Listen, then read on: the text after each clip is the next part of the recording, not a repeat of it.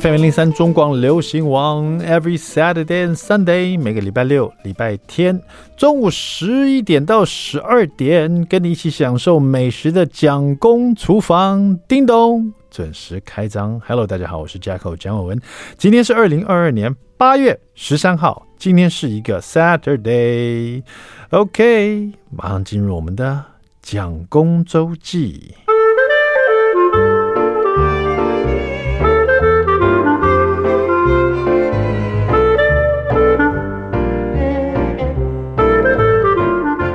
在我们录音的这一天呢，我的最小的孩子，我只有两个儿子了，最小那个已经幼儿园毕业了。那他们这个幼儿园呢，呃，每年毕业的时候呢，毕业生都要举行一个小铁人竞赛哈。这个我当时第一次，因为大儿子也是在这个幼儿园了，那大儿子已经毕业三年了，所以他当时要进行小铁人的时候，我也觉得哈，小铁人竞赛你们要做什么啊？要骑脚踏车、游泳。还要跑步，我操，我就好累哟！为什么幼儿园要做这样的毕业典礼啊？后来我才觉得，哎，还蛮有道理的。因为，呃，这种竞赛呢，尤其是要这个运动啊，小朋友就要训练，然后要练习，而且他们是一大群小朋友一起，都是同届毕业生一起做的事情。然后他会训练小朋友的这种呃持之以恒的精神。然后有的小朋友可能不会骑脚踏车，他就要学骑脚踏车。那而且他们是要骑两轮的哦，不是骑四轮的，所以这中间会有一些小朋友可能会跌倒啦，可能也想放弃啦，可能怎么样的。那老师们都要辅辅导他们，而且家长们也会知道他要参加这样的活动，所以家长们也会帮小朋友鼓励这样子。那其实透过这种运动，不管是学游泳、学脚踏车，或就最简单的跑步啊，你要跑完几圈呢？其实小朋友都是要，因为小朋友他也要有一种呃。集中精神的这种能力嘛，哈，然后要控制自己的情绪，控制自己的体力。你知道小朋友跟我们大人不同，他可能你叫他跑五圈，他可能第一圈他就尽全力在跑了，他跑到第二圈他已经 他不会控制自己的体力的释放嘛，不像我们大人会去呃计划去安排哈，所以小朋友就是。就透过这样的训练，所以，呃，让这些幼儿园要毕业的小小朋友呢，他们要迈入国小一年级的生活之前呢，先来一场这种小铁人竞赛啊，不管是游泳、跑步或骑脚踏车，而且三个一起来一次，而且全部的这个毕业生都来做，是团体的这个一个这个活动啊，所有的家长也会参加，而且，呃，这个院方还规定家长们都要自己做 DIY 加油牌。所以就全家都会动员起来了。那上一次大儿子毕业的时候，我们就做过一次了。然后我还印象很深刻，帮他加油的时候，我还觉得蛮感动，因为他那时候又要骑脚踏车，又要而且大家一起出发，骑脚踏车又又游泳又跑步，所以其实看看起来就是。当时听到的时候，不觉得就觉得说好像蛮有蛮有意思的。可是现场你看到所有家长在帮他自己的小朋友加油，然后小朋友都很尽全力的，有的跌倒立刻爬起来，有的边跑边哭的，你知道？有的游泳啊，然后喝到几口水就虽然边哭还是尽量的完成它。你就觉得这个活动真的很有意义。然后我们这边那个替小朋友加油做了加油板这样子。然后虽然现在碰到疫情的关系，所以我的小儿子。他们还是有小铁人，可是游泳这一项就取消了，因为可能游泳对这个很多人来讲，还是在在水里面呢，就大口的呼吸啊，还是感觉上比较危险一点。而且现在是疫情比较松了一点点了，但之前你说要训练，你也没办法训练嘛，所以就就取消这游泳这块也蛮可惜的。但讲到这个小铁人这个事情呢，就让我。又让我感觉到这个我的小儿子，他现在是六岁，快七岁了哈，今年年底就要七岁了，真的觉得他长大了，而且他觉得他很有很有思考的能力，和记性也很好，因为他要参加这个小铁人哦，所以自己要带自己的脚踏车去学校。当然，你如果你真的没有脚踏车，大几乎都会有啦，家长们都会买一台给小朋友，因为。虽然一开始可能没有，可能知道自己小朋友参加小铁人要训练脚踏车，学校虽然会提供，可是家长们还是会去买一台，因为要从四轮练到两轮嘛，要需要一点时间嘛。那弟弟自己有自己的脚踏车，所以他就提醒我说：“爸爸，我那个呃礼拜他礼拜五的时候就提醒我说：‘爸爸，礼拜五要带脚踏车去学校哦。’我说：‘你们礼拜五就要训练小铁人脚踏车啊？’不是，下礼拜才会用到。我说那你干嘛礼拜五就要带去学校？这样很麻烦呢。这样子那个礼礼拜五带去，可能这个脚踏车放在那边，你又不能练习，你要不然就下礼拜带去就好了。我就说服他，我说下礼拜就带好了。可是你知道我这个人就忘性很强嘛。礼拜一到了，我压根不记得这件事情。还好是小朋友出门前说：“爸爸，你要记得今天要带脚踏车去学校哦。”我才说：“啊，对、哦，好险你提醒我，差点忘记了。”我就觉得啊，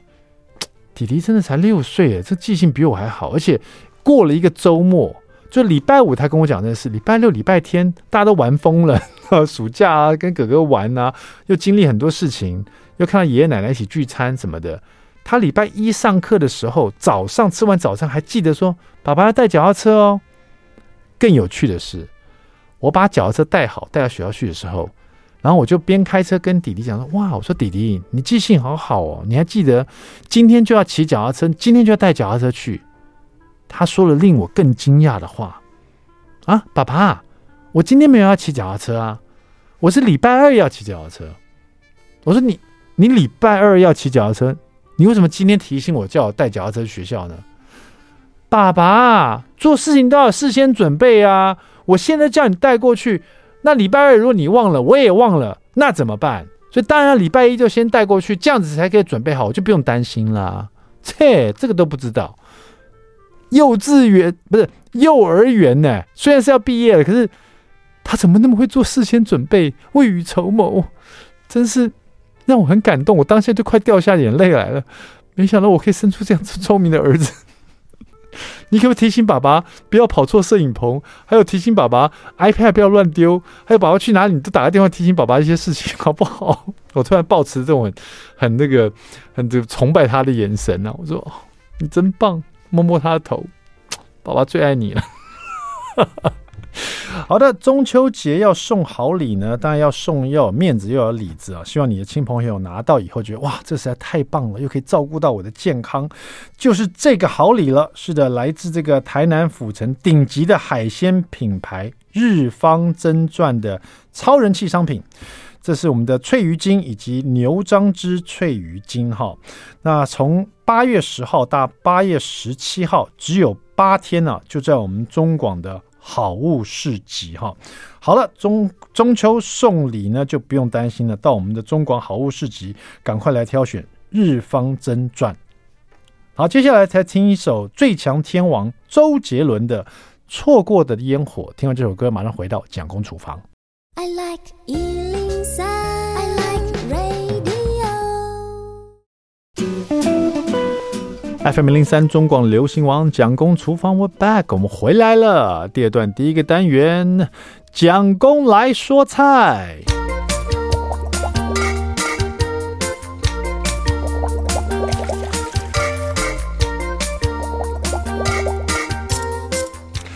好的，接近中午，今天中午你打算吃什么呢？刚刚接呃跟大家分享了一下那个。呃，可爱的弟弟，还有他的小铁人活动哈，我曾经就问过他们，就说小铁人们最爱吃什么？他们两个都异口同声，大声说吃牛排。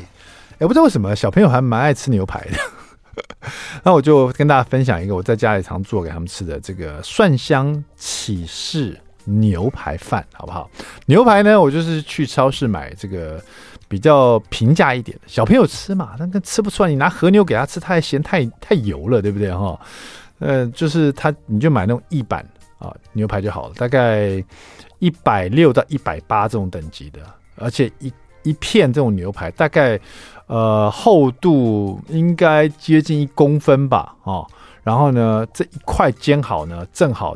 可以分个两个小朋友吃。然后你先做一个炒饭啊，当做底。那那个炒饭呢也很简单，那因为要做出蒜香味来嘛，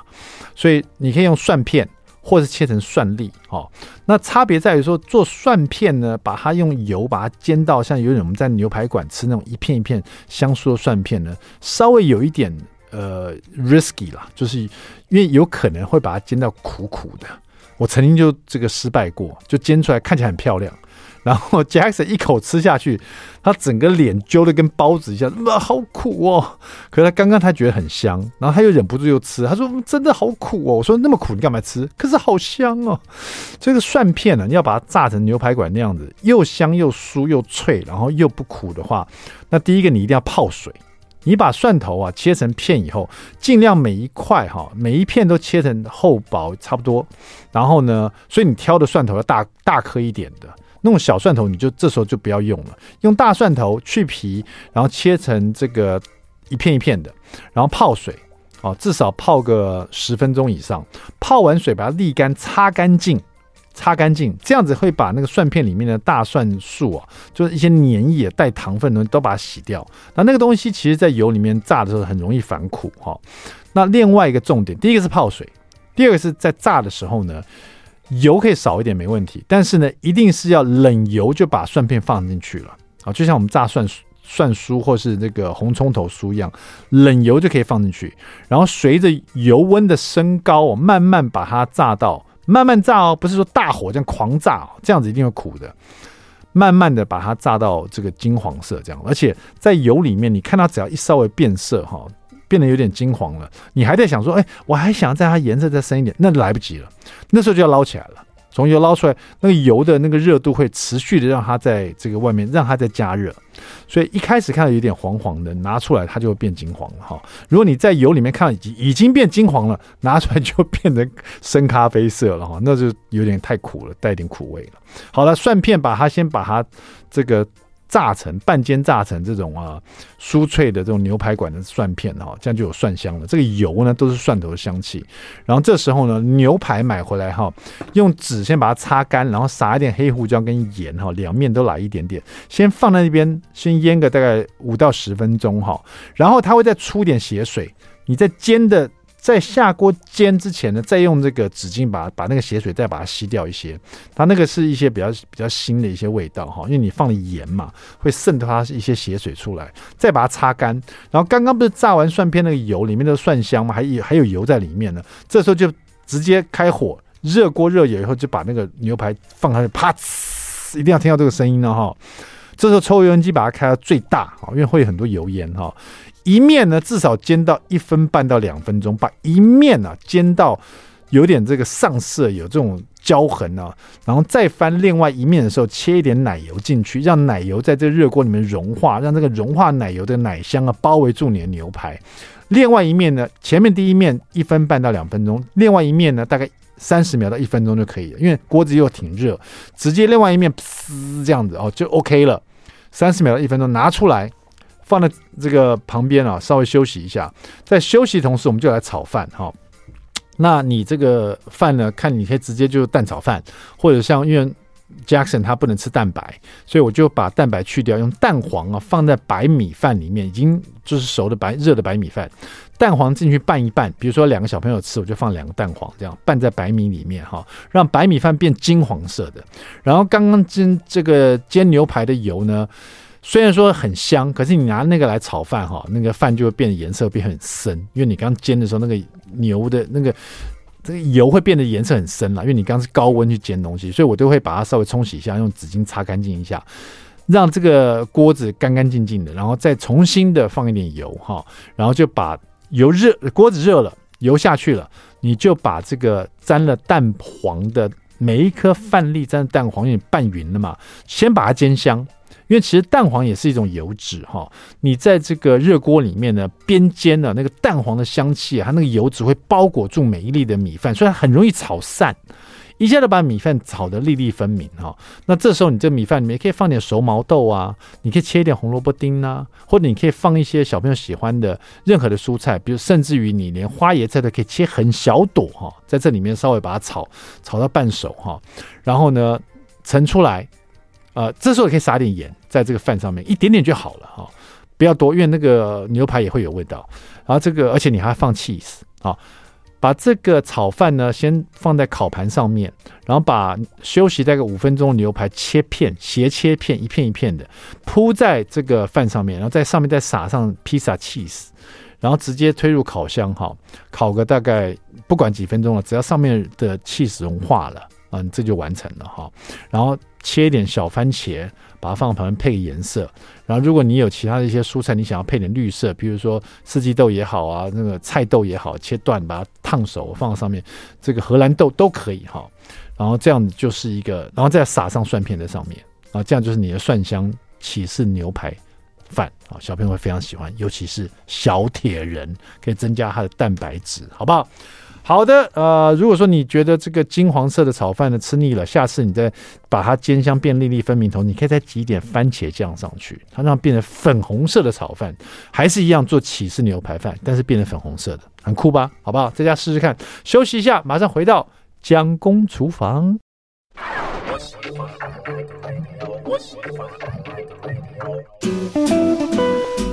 FM 零零三中广流行王蒋公厨房，我们回来了。今天我们厨房要连线给一位不务正业的男子，不知道大家还记不记得他？他就是阿佑。好，那他之前呢，我们在蒋公厨房访问他，第一本书是在二零一九年出版的，叫做《台味便当》。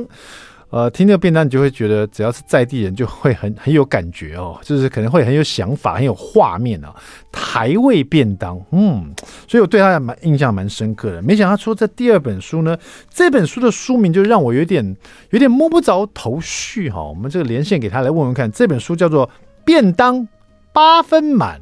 我们来访问一下不务正业的阿佑。哎，便当哎，吃饭吃八分满，我搞得懂。便当为什么要八分满？阿佑，呃。哦，我先跟大家打招呼好了，Jacob，观众朋友们大家好，嗯、听众朋友大家好，我是阿佑。是，那就是八分，为什么便当八分满？其实也不一定是说真的要，呃，只只有装八分而已，因为它、嗯、我这个八分哲学并不并不是一个可以用呃很精准的数值去量化的。对，那最主要是在书里面有提到说，我们其实在生活当中，呃。无论生活或是工作，然后跟朋友、跟自己空间上面的关系，其实都可以留给自己一点空间，可以缓冲的空间，这样子不用太过于填满自己，太过度填满自己的人生，这样子。所以说这本书这个便当八分满，并不代表说这里面，因为它是一个料理书嘛，其实它是很介绍很多不同各式各样的便当，并不是说你在提倡说便当只要放八八分满就好了。其实它已经变成你现在的一种生活的一种哲学，是不是？是是是，没有错。呃、哦，我我刚刚还在想说，因为在录音之前呢，我跟阿佑已经连线了哈，我还问阿佑说，为什么觉得 上一次访问他在二零一九年，他那一本那个台味便当，跟这一次啊看到他这本书的封面，跟跟他对话的时候，就觉得他好像整个人更文青一点，或更轻松一点哈，更更更洒脱一点吗？这是最近你在心理上有一点转变吗？还是说这本书这本书你要跟大家分享的是这种感觉吗？对我我我其实呃，Jacob 不知道还记不记得说，我第一本书的便当的那个封面，嗯，还有里面的一些便当菜色的排版，嗯，是比较工整的、严谨的。对对对对对，是是是，没错。就是例如说，我可能很多蔬菜啊，或是肉类，我都要切的很整齐，然后摆的很很精准，没错。然后里面的照片也是，对，就是比较摆的比较拘谨的感觉，对，对对对。但是这个就是。我觉得做料理，就是 Jacob 也有做料理，其实都很能够理解说，其实料理蛮能够呃很诚实的呃呈现一个人的状态或是他的性格。嗯，对。那那像我，我觉得我那时候的确在三年前的个性上，就是在对处事上面，其实比较容易紧张，我也怕人家比较在乎别人对我的观感。嗯，那我就想说，哎，我要做的。就是更完，在追求完美一点，所以说我很在很多事情上会这样子。对，但在但是在其实出书的那段过程，那那一年吧，其实我的情绪状态一直不是很好，就是心里面的状态。那因为生活有一些蛮重大的转变，那我自己就会觉得说，嗯，就那些那些发生那些事情之后，让我反思啊，我自己的人生就是。是不是都把很多事情抓很紧？然后我对于很多事情都要，就是觉得说，哎，我付这样付出，我就会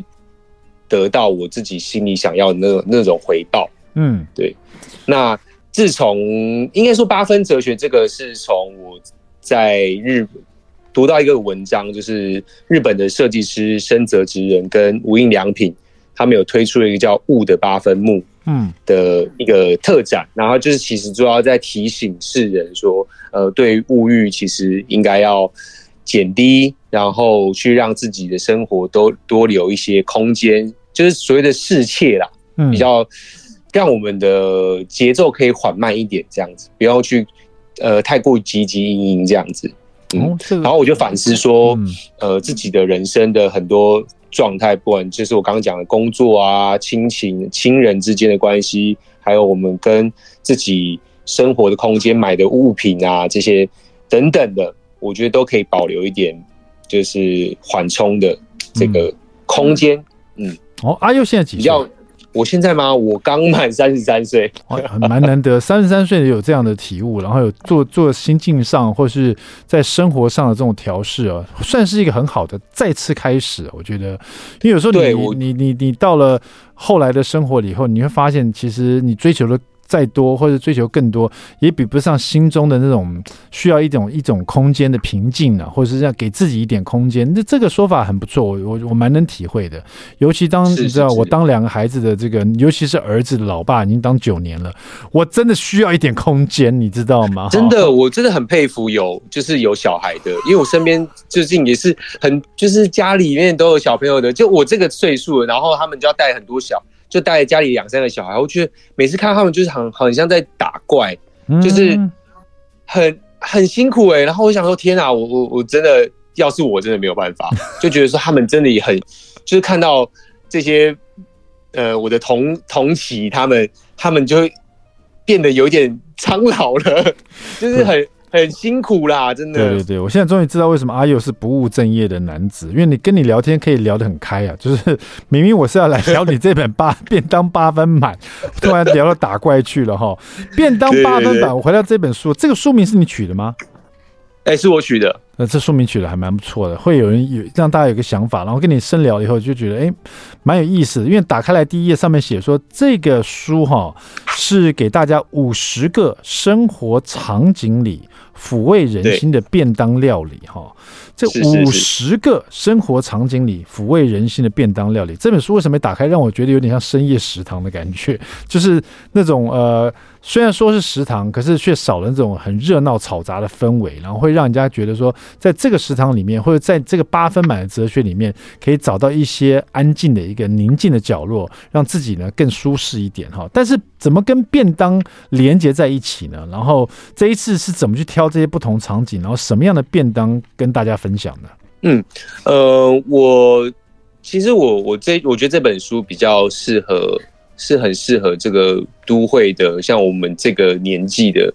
就是可能三十几岁到四十几岁的这这些嗯正在打拼的青中青年嘛，反正就是，就我觉得比较适合都会的人。那这个都会，我觉得我们现在生活场景大部分就离不开，就是我们去上班嘛，嗯，然后下班回到家里面，然后呃加上运动，因为现在很多人就是下班后会去运动，对。或是趁休假的时间，然后另外就是跟亲朋好友聚会的时间，就是其实我们生活就离不开这四大的这个生活场景这样子。嗯，那我自己就觉得说，呃，便当这件事情，因为我第一个，我觉得便当其实它不不应该是只有可以就是在上班之后吃啊，对，它可以，它不，它就是不要局限它，它可以有很多种样貌出现。然后，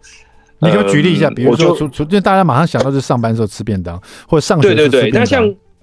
像我这次上班族，我就设定就是说，因为我以前便当就是会有很多配菜嘛，对，就是我希望说，哎，其实营养都可以，就是透过配菜啊、主食啊这样来分配。但我就是很多像上班族，我就觉得，哎，上班我们就是要快速吃完嘛，嗯，那或是可以快速准备，那我就准备了很多。我就设计了很多一锅到底，一锅就是一个不沾平底锅可以炒到底的炒炒饭啊，或是冻饭类的东西，它就很里面有很多蔬菜跟蛋白质，还有淀粉。嗯，对。然后另外像我觉得比较特别是运动啦，嗯，运动的话就会有那种呃，其实大部分都是呃没有精致淀粉的。对，里面我大部分都是用呃 DGI 的淀粉，像意大利面。然后或是抗性淀粉，像马铃薯作为淀粉的主食，或者我看你用花椰菜，然后再搭配其他蛋白质。哦，花椰菜米对，那花椰菜米也是蛮这近几年蛮呃流行的一个，就是在减脂啊，嗯的运动的。搭配的饮食，因为在这运动能量这一章，我发现你用的这个淀粉都是不是精致的，比如你可能用地瓜泥来取代，或者是马铃薯来取代，用一些比较就是呃这个能量会比较久一点点，然后呢比较不会一下就让你升糖比较高，就是你所谓的低 GI 的一些淀粉来取代啊，或者是比较高蛋白的，比如说牛小排搭配蔬菜欧姆蛋啊，又是蛋又是牛肉又是蔬菜这样子，然后完全没有淀粉，没有错，但是一看就知道会吃的很饱的一餐。这样子哈，真的会很饱 哎。对对对，这些，所以说这样看起来，这一次的这个便当料理来讲，是比较像你所说，呃，环境也好，或者是你一天里面所需要的那个能量，然后也比较机能性一点点。但是也有也有像你说的，我觉得比较比较意想不到的，比如说便当也可以在亲朋好友休假日聚餐的时候拿出来吃吗？哦，对啊，因为我这次做的就是有给大家一个十个的大型的便当提案。嗯，好，那个先大家大家先有一点想象空间哈。亲朋好友假日聚餐的时候，怎么样来吃便当？先想一下，你会想象是什么样的便当？待会回来我们请我们不务正业的男子阿佑来告诉大家，这个八分满的哲学，让他蹦出什么样的假日聚餐便当？别走开，马上回来。I like 来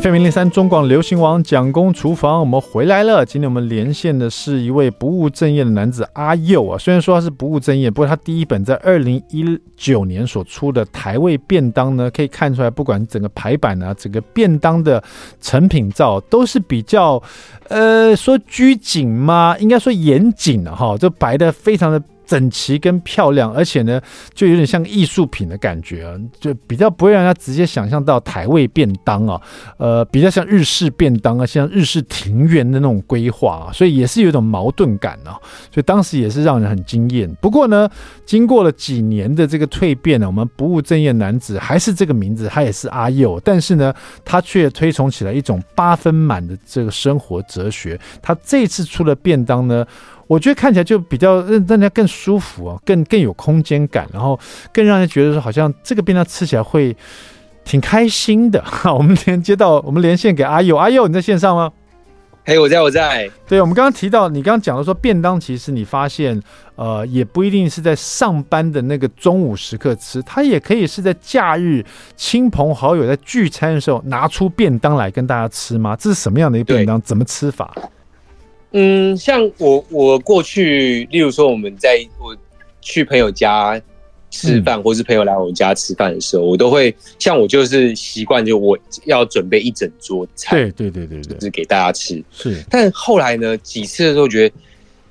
就是大概办过大概十十十几次之后，我就觉得太累了。嗯，对。后来我就决定说，以后呢，我们就到每个人家里面，嗯、或者到我家里面，就是大家都各自准备几个菜。嗯，对，我们就可能准备两个菜，然后可以应付可能六六到八个人左右的分量。那我们就用一个大盒子装起来，然后大家直接打开，我们就可以吃了。哦，所以这有点像是分食的便当的概念，对对对？对对，它是一个分食的便当概念，就是它可以，它比如它就会有大块的肉类、大块的蔬菜，然后很很有爽感的淀粉。我们我们举例一下，在你这个章节里面，这种休假日的亲友聚餐的这种大、嗯、大盒装的分食便当里面，大概会有什么样的料，好不好？我例如说，我觉得呃蛮适合，就是说有一个香料咖喱炖牛肉，然后它再配一些印度烤饼、嗯、啊，就是整个都是、这个、都是炖牛肉，然后再来一盒烤饼。对对对，炖牛肉，然后它就可以作为这个餐会上面的一个或者聚餐上面的这个主食。哎，这个不错、哦，或是说哎。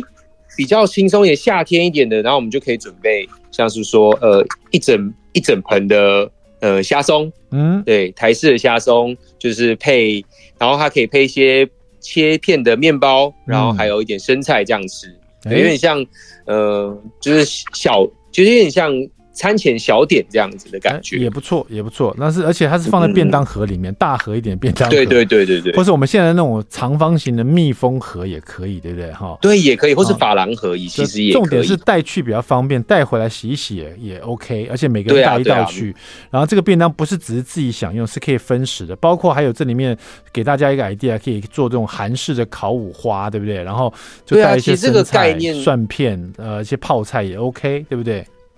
对对，因为这个概念就是从看韩剧来的，因为他们就会外带那种很，就是他们喜欢外带，就他们真的很忙，他们就外带烤肉啊，或是一些煎饼啊之类的。这样子，这样来说，这样我们就针对这一章，我们取一一道跟大家分享你怎么做的，好不好？好啊，你会你会想跟大家分享哪一道？我来分享一下哦，我觉得好，我觉得我自己蛮喜欢的一道盐炖蔬菜猪肉配乌龙冷面哦。听起来很适合夏天呢、啊，讲讲看怎么做。这个蛮适合夏天，它就有一点像类似呃潮汕盐卤水或是一些呃咸水鸡的那种方式，它只是换成猪肉而已。哦，对，OK，那就是我会先用花椒啊，还有海盐，嗯，就是把它炒成花椒盐之后，把它磨碎，对，对然后均匀的抹在一大块猪梅花的上面，嗯哼，然后让它用保鲜膜封紧。然后用冷藏腌制，就是让它有点熟成的概念，嗯、对，用腌制的感觉，哦、然后再把这个腌好猪肉放进，用跟葱啊、姜啊，还有清酒水，然后煮，就是把它炖煮，嗯、然后把这个汤留下来，这个汤就是有一点，就是有点像盐卤水的感觉。哦，OK，对，然后再用这个盐卤水呢，去就是去煮蔬菜，煮萝卜啊，煮。去烫青花菜啊，等等，所以说这些东西都放凉切块之后呢，哦、然后再配上呃冰镇好的烫好的乌龙面，就是很适合夏天吃的一道料理哦。所以说这整块，比如说我们猪梅花，如果是呃一斤的好了，就是六百克这种的，然后我们整块呢就跟花椒跟海盐一起腌这样。那这时候花对花磨好的花椒盐，那这这时候这个海盐就是最最好是就不用用粗盐嘛，就普通的海盐就可以了。对，普通的海盐其实可以。对，而且你事先还把花椒跟海盐先把它炒出香味来，变成花椒盐。对对对对对对，花椒一定要炒过。然后这个抹上去以后，用保鲜膜把它封紧，然后把它放进冰箱冷藏。这样子的做法跟我们呃只是放一些盐腌那个两小时差别很大，对不对？差别很大，因为其实它可以透过，它就有点像是呃那个就是我们以前都会做盐卤鸡胸嘛。是，盐卤鸡胸有分成呃湿式盐卤跟。呃，干式盐卤，那它这个就有点像干式盐卤，嗯，而且而且这个把它腌制两三天以后拿出来，因为你还要用水去煮过，所以用清汤水去煮过，加一点姜片，加一点清酒去把它煮过以后，这个汤才会有这个咸咸的那个咸，就是等于咸香味，是不是？也会有肉香味啊，也会有，所以是肉的咸香味就对了。对对对，没有错。嗯，OK，所以说这个。这一道料理哦，盐炖蔬菜猪肉配乌龙冷面，听起来这个最重要的就是这个猪肉一定要腌制个两三天，一定要一定要。对，如果没有做到的话，后面这整个味道就会不对了，就是会少一味啦。嗯，嗯，OK，好，这个蛮不错的，因为你带了一整盒便当，就是冷的乌龙面，另外一整盒就是白萝卜啊，或是花椰菜啊，或是红萝卜这种，用你这个很咸香的这个呃。等于说猪肉水啊，猪等于是肉汤啊，去煮出来的一些蔬菜。对对对，高它算猪肉高汤，嗯，然后放凉了，就这样搭配吃，真的蛮不错的哈。对啊，但它也可以做成热的，那个剩下的汤啊，嗯，它可以做成热的，就是热汤面。那你把它，因为它原本那个肉汤其实咸度是很高的，那你再兑一点，就是再兑一点热的开水，就是把它调成就是适当的咸度，那也就可以变成一个高汤的感觉。其实我看你这一次每一道料理，其实呃说要装到便当盒里是 OK，可是事实上它也不一定要装到便当盒里面，好像这个蛮蛮可以运用自如的感觉。但是对对对，呃，但是呃有一个特色就是以前我发现你的便当盒里面都要把颜色搭配的非常漂亮，而且摆的方式都要自己一格一格的这样子。可是这一次你做比较多，你这次做比较多，让我感受是。一盘料理里面都要有蔬菜，要有肉，要有各式各样的颜色，你把它做成一盘这样子，希望可以在这一个小便当里面，或者一盘菜里面，就可以补足你一整天的能量，然后呢，就有多余的这个精力或者多余的时间，让自己可以去享受这种八分满的生活，是不是？对，没有错，这是这次设计食谱的一个很重要的关键啦。嗯，就是说希望。不要说哎，大家把便当想得很复杂。其实你想要做什么菜，那你就把它很轻松的就放进便当盒里面，嗯，或是你你也可以自由搭配。例如说，像前面有很多料理，那你也不一定说它只适合在就是可能某个场景出现，它也可以变得说，比如说上班族的干烧虾仁饭啊，里面的干烧虾仁，或是豉汁蒸鸡啊，或是蜂蜜柠檬鸡腿，它也可以带到，就是变成。嗯，下班后吃也可以，然后或是它也可以用在，呃，像是亲友聚会也也蛮适合的。好，待会呢广告过后回来，我想请教这个我们的不务正业的男子阿佑一道，我觉得这个这我从来没想过这可以放到便当里，但是我觉得这道菜我看到它，我心里就觉得很喜欢，叫做辣尾鱼起司三明治。待会回来告诉你怎么做的，别走开，马上回来。